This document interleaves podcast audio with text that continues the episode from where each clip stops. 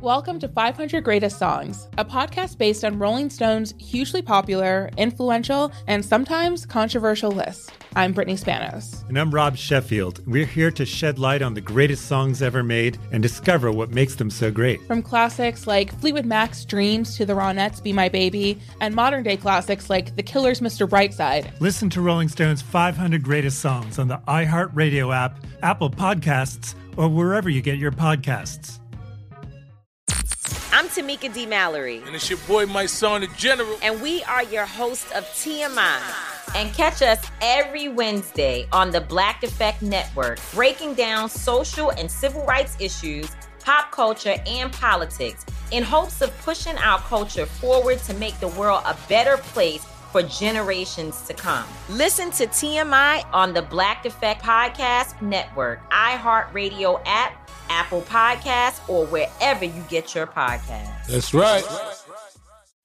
As important as choosing the right destination when traveling is choosing the right travel partner. Gene! Gene Fodor! Gene, was good. But be careful because the worst trips result when two partners have two different agendas. The CIA really need your help, Gene. Freeze, Americano! Gene, run! Listen to Fodor's Guide to Espionage on the iHeartRadio app, Apple Podcasts, or wherever you get your podcasts.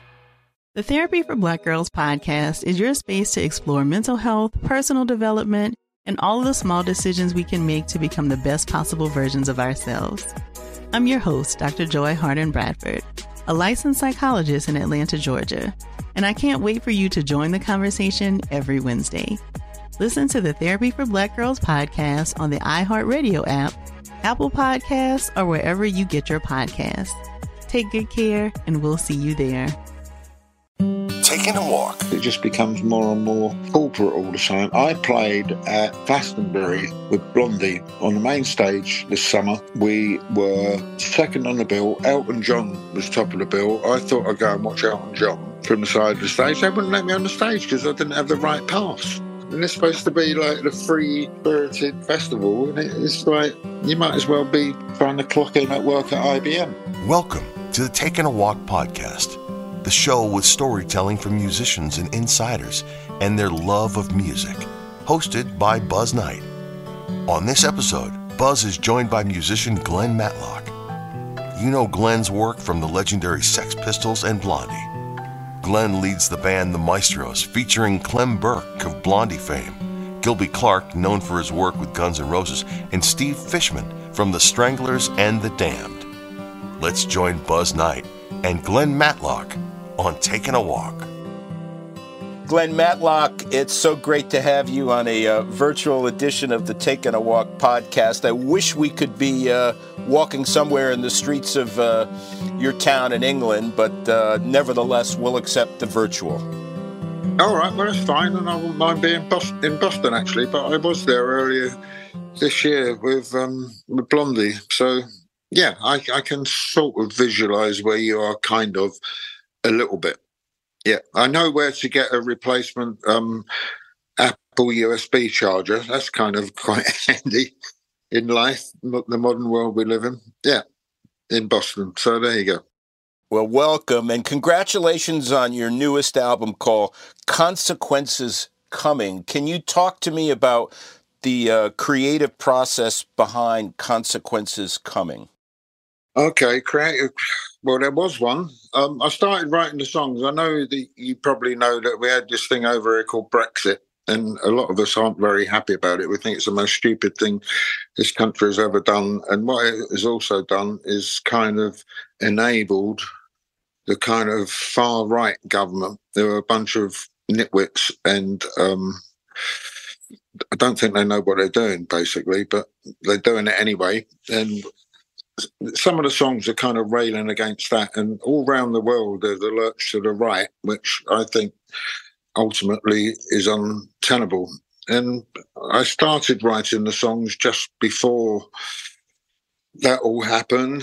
Started recording. I hadn't completed all the songs, but then lockdown happened, so um, I kind of had to put it all on hold a little bit. And I thought I'd missed my moment, but I was in New York earlier this year, doing some stuff with Clem for um, this TV program that's being made called Bowery Boy with um, Ivan Julian and Richard Lloyd and Clem Burke. We did a session, and I had to go up to Midtown to go and do some press, but I couldn't get a cab that morning. And I was going to go and um, promote my Consequences Coming record, but I couldn't get a cab because all the roads were blocked off because coming down from Central Park to be arraigned was Donald Trump. So I kind of thought maybe I haven't missed my moment at all. So there you go. I don't know what your politics are, but he is certainly not mine. So there you go. So it's a general heads up that we shouldn't be taken for Charlies, basically. But there's some good rock and roll tunes on the record as well. Got some great players on it. Clem's on a couple of tracks. Earl Slick's all over it. I've got a Japanese guy called Hotei, who's like the Jeff Beck of Japan, plays on a song. Norman Watt-Roy's on a lot of the bass. I play rhythm guitar on it and sing. So, um, yeah, I'm quite pleased with the way it's come out.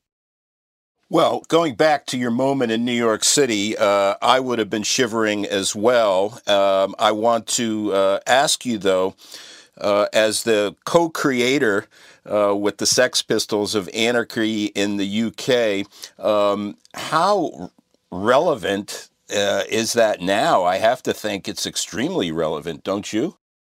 Well, it kind of is. It's just maybe the guy who actually wrote the lyrics. That one's my melody and tune and you know song structure and John's lyrics. I don't know if John totally believes in it. I probably believe in it more than him. It all depends what your definition of anarchy is. If it's self determination, we certainly haven't got that. If everything's a complete mess, well, then we have got that. I do like the line in the song, The Future Dream is a shopping scheme.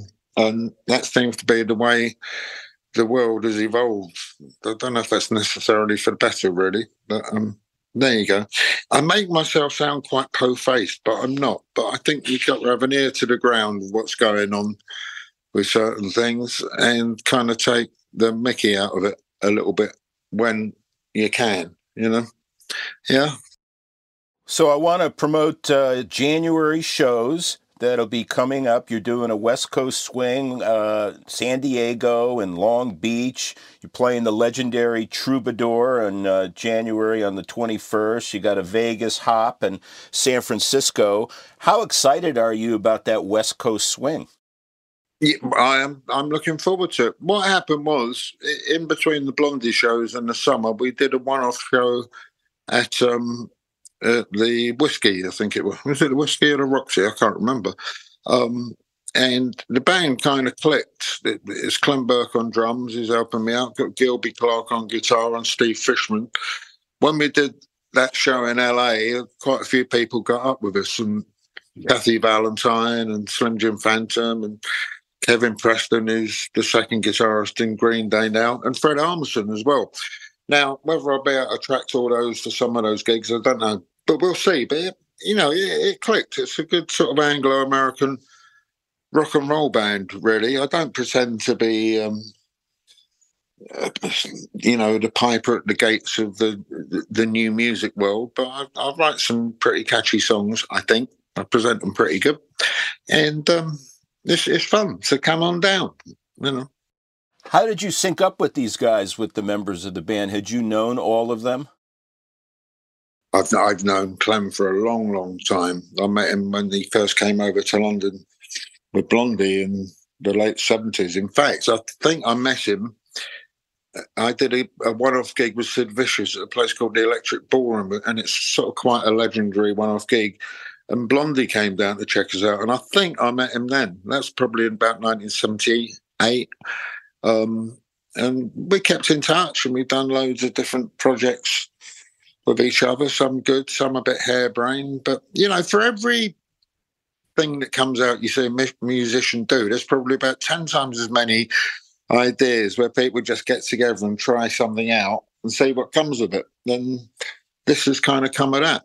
Clem suggested Gilby, although I'd met Gilby before. The guy who's playing bass is a guy called Steve Fishman. He used to look, American guy, but he lives.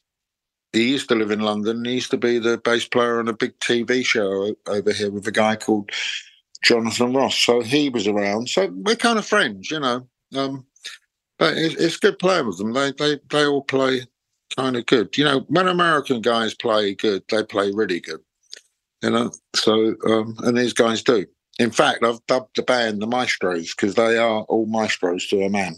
I love that. So, um, Glen, tell me what an average day that is joyful is like for you. Joyful. Whoa. Having enough sleep in the morning kind of good. I've been really busy. I've just come off a tour when I've been all round the UK just doing some solo shows, which is what I'm doing tonight. It revolves around um, having enough coffee, basically, and sitting outside my local coffee bar watching the world go by. But I'm quite chuffed at where I live, and I've lived for many years, but it, it's kind of like a Stella Street. Um, there's a TV program called, I don't know if you've ever seen it, it's a really funny program called Stella Street where the premise of the program is that Keith Richard and Mick Jagger run the corner shop, and then there's people like um, uh, who's the guy in Alfie? Michael Caine's in it, and then there's um, Al Pacino supposed to be there. Yeah, they're all impressionists, and they all live in the street. You know, like they're kind of neighbours rubbing shoulders. But where I live, I always see Paul Weller and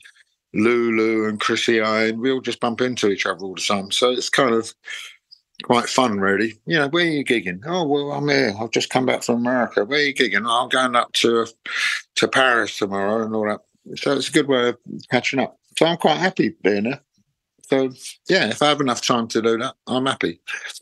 That's a great description of joy, just running on to uh, all those uh, tremendous folks. My God, I love it. Yeah, yeah. Yeah, and then normally we talk about each other behind. You got.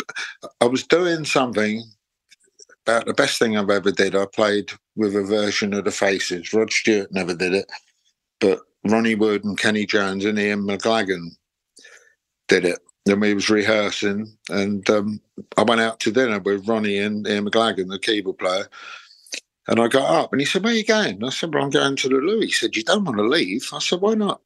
He said, Well, we'll only talk about you behind your back. it's kind of that's what happened. now, when everybody gets together just for, you know, a cup of coffee at the shop, I mean, you guys talk current events and everything, don't you? A little bit, but if I see where it's normally, where'd you get those jeans from? Well, I've got this place down in um, in the Chiltern Street now. You know, they sell like kind of Levi Sta-Prest stuff. Oh, they're really hard to get. Get? Can you get them in Air Force Blue? Yeah, I think we got some. Oh, you should come down and check out.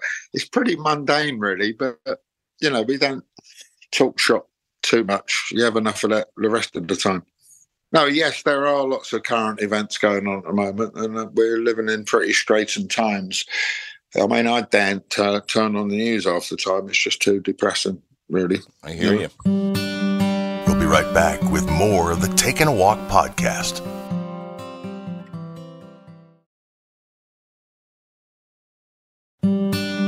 Welcome back to the Taking a Walk podcast. So tell me how you first became a musician. Well, I guess from a very young age, I always wanted to be. I was, I've said this quite a few times, but when I was about 10. I used to listen to the pirate radio stations over here where bands like the Kinks and the Who and the Yardbirds and the Stones came through. And then we had the best TV show ever called Ready Steady Go, where those bands would play live on.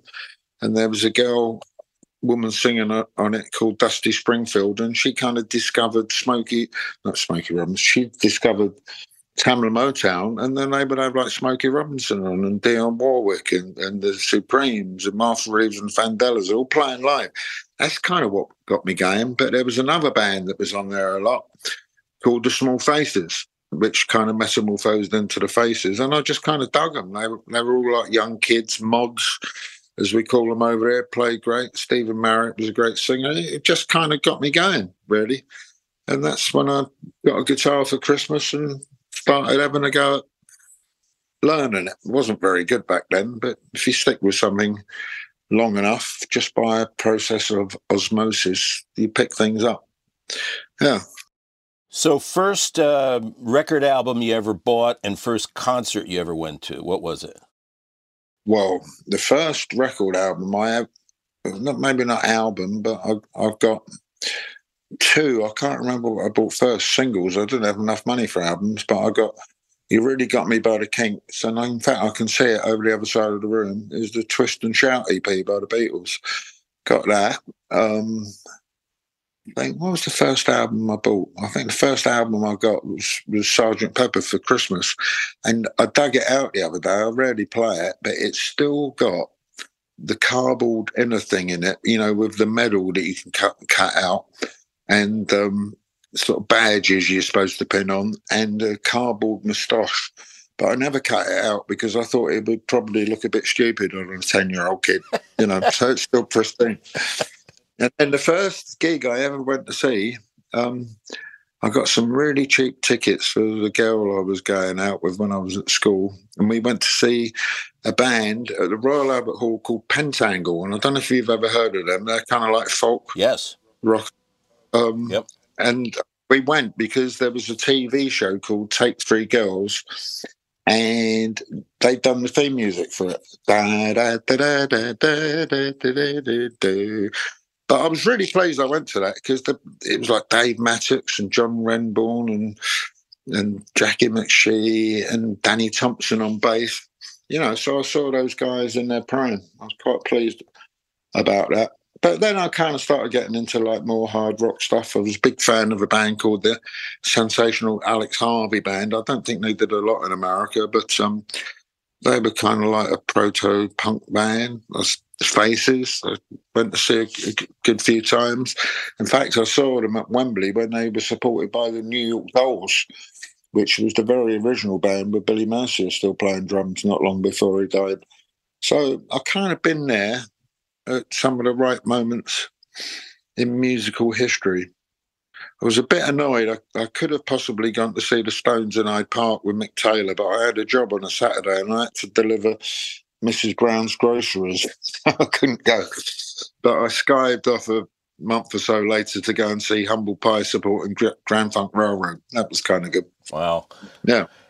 So would um, there be a particular musician or artist that you really dig that would surprise our listeners of the podcast about Glen Matlock? I don't, I don't know if it surprised them too much, and it's not been any secret. But always, i was always a big fan of Ronnie Lane. That's why I got a bass. He was the bass player in the Small Faces, and then the bass player in the Faces. That's why I'm so chuffed to, to get to play with the Faces because I could play all his um his bass parts. In fact, Ian McLagan said, "Look, Glen, you know, looks like you got the gig. Are you sure you're up for this?" And I said, "Mac, that's his nickname." I said, I can play these songs backwards. And he went, Oh, great. I said, It's just forwards I struggle with. And he laughed and it kind of sealed the. But, you know, I like Ronnie Lane because he had a real kind of tender side as well. He had a great band after the Faces called Slim Chance. And, and very kind of heartfelt songs. And in fact, I was talking to Kenny Jones, the, Faces drummer, and I said, What happened to Ronnie Lane? Why did he leave? And he said, Think about it, Glen he said he wrote all these fantastic songs, and every night he was going on stage with one of the best rock soul singers ever, Rod Stewart, and he'd never have a chance to sing any of his songs live. So no wonder he blinked and left, you know. So yeah, that makes some kind of sense. But I like all kinds of music. I've got very Catholic taste. I like Anthony Newley, you know, I like big show tunes. I like Jacques Brel. I like bebop kind of jazz. Big fan of Mose Allison. Um, and else? I like kind of krautrock, you know, like Can and um, Kraftwerk and stuff like that. I think the only yardstick in music is how well executed it is, you know, and how much heart goes into it. It doesn't really matter about the idiom too much. You mentioned Mose Allison. What was that song he said? Uh, your mind is uh, going crazy and your mouth is working overtime. Do I have that one right? Your mind is on vacation, but your mouth is working overtime. yeah, you did that one. You'll be looking structure. Um, What's the other one? I ain't talking that the Yardbirds covered. I ain't talking. Bum. I gotta say, if I said things were splendid, someone would be offended. If I said things were awful, it might just be unlawful. I ain't talking. It just don't pay. Bum, bum, bum. Yeah, kind of cool. I actually saw him play um, at some jazz place maybe about 15 years ago. That was cool. That's awesome. And I've always thought this. I always thought my generation sounded a bit sort of Mose Allison-ish, and I did see some interview where Pete Townshend owns up to that because they did Young Man Blues, which is one of his songs. But the whole groove of my generation, it's almost like a polka, which is like you know like a two beat that and that's kind of Mose Allison kind of groove. So yeah, and I'm also a big fan of a guy called Georgie Fame, who, to- who totally ripped off Mose Allison with his voice. You know, he did that song, Yeah, Yeah. Oh, pretty baby, tell me what you say. Da, da, da, you know, that kind yeah. of quite. He played with Van, right? Van Morrison. Yeah, all, all those people, they're all kind of mates with each other, you know. And I like that. You know, people kind of accuse me sometimes of playing with too many different people, but all the people I like, they'd always crop up on different albums and and things. And I think it's kind of good, you know, the whole family Motown thing. Like everybody played on everybody else's record, you know. Yeah, that's I think that's cool, you know. So, and when you're in a studio, can you describe what your creative process is uh, is like? Well, normally I have this, the, way, the way the song goes you know, a set of chords and a tune, and you kind of hopefully decided on the key before you get there. And we just kind of throw it around with the guys. You know, there might be a, an important riff. As long as the lead guitarist plays the important riff, he can come up with what he likes. In fact, I said to Earl Slick was in the studio with me. He said, "I don't know what kind of solo to do on this one." I said, "El, I suggest you do a good one because it's going to have your name on the record." And if it's a bad one, people are going to think you're the network and not me. You know, except we've used slightly stronger words than he went, okay, I get it, Matlock. I love it. really have a laugh, you know. And I, I've Nick, Nick Lowe, um, you probably heard of. Uh, yeah. Produced all the, the um, Elvis Costello stuff and all that. But his adage for record production is slap it down and tart it up and that's kind of quite quite a good maxim, I think. Really, yeah. I love it. So, what, in your opinion, is the current state of the music business? Oh, I don't know. The more I know about the music business, the less I know. It just keeps changing. I think there's a. I hate all the kind of also tuned five or six songwriters on a song, and it all sounds the same. I think it's become a bit soulless, but there's always people having a go at doing things.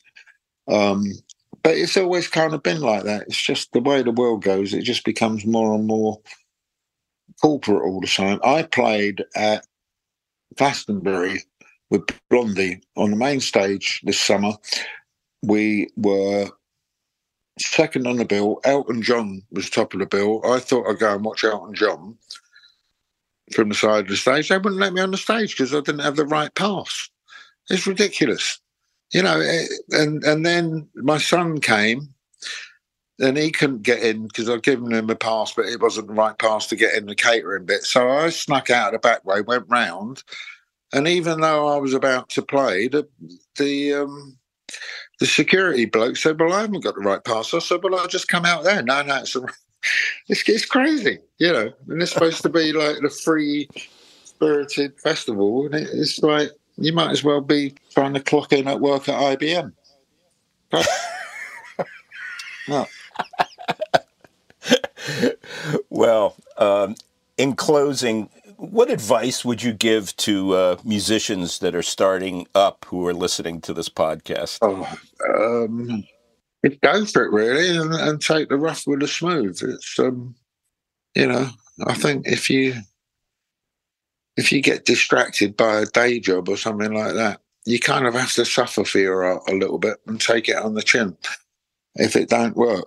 But a bit of perseverance, using your noodle, using your head, and don't keep making the same mistakes twice is kind of good. You know, if something's not working, it's not you're not going to get a different result by doing the same thing. Um, but I've been kind of fortunate. It's a bit up and down, but I do know that I'll probably get a phone call once in a blue moon to come and do something. You know, the whole Blondie thing came out of the out of nowhere. Um, yeah, I know everybody's not in that position, but, but you just kind of. I think the thing is, is you got to be cool with the right people, and there's loads of people who think they're getting big and they start getting arsy with people, and you never know when you're going to slide down the greasy pole. So, you know, be good to people on the way up because you never know when you'll be coming back down again. Oh. But no, just just be reasonable. Good advice. Well, Glen Matlock, congratulations on uh, the latest album, Consequences Coming, and uh, have fun on the West Coast swing there uh, in January. Uh, San Diego starting on the 19th and right through up till the 24th in uh, San Francisco. So, Glen Matlock, uh, thank you so much and honored to talk to you. Thanks for having us. Thanks for listening to this episode of the Taking a Walk podcast. Share this and other episodes with your friends and follow us so you never miss an episode.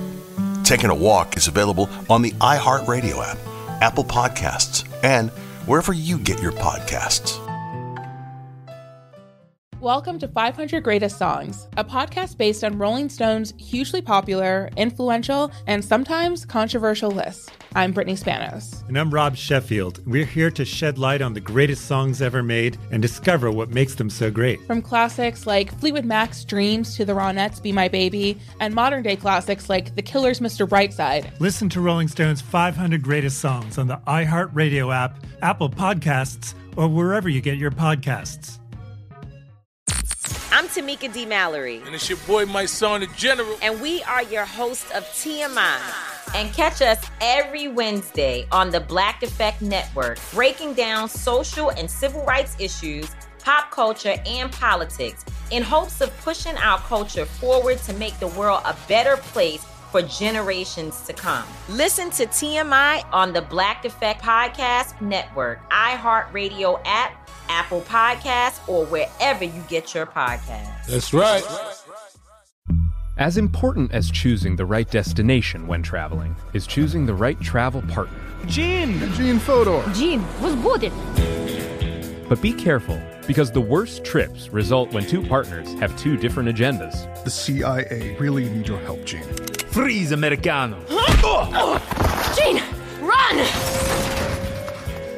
Listen to Fodor's Guide to Espionage on the iHeartRadio app, Apple Podcasts, or wherever you get your podcasts.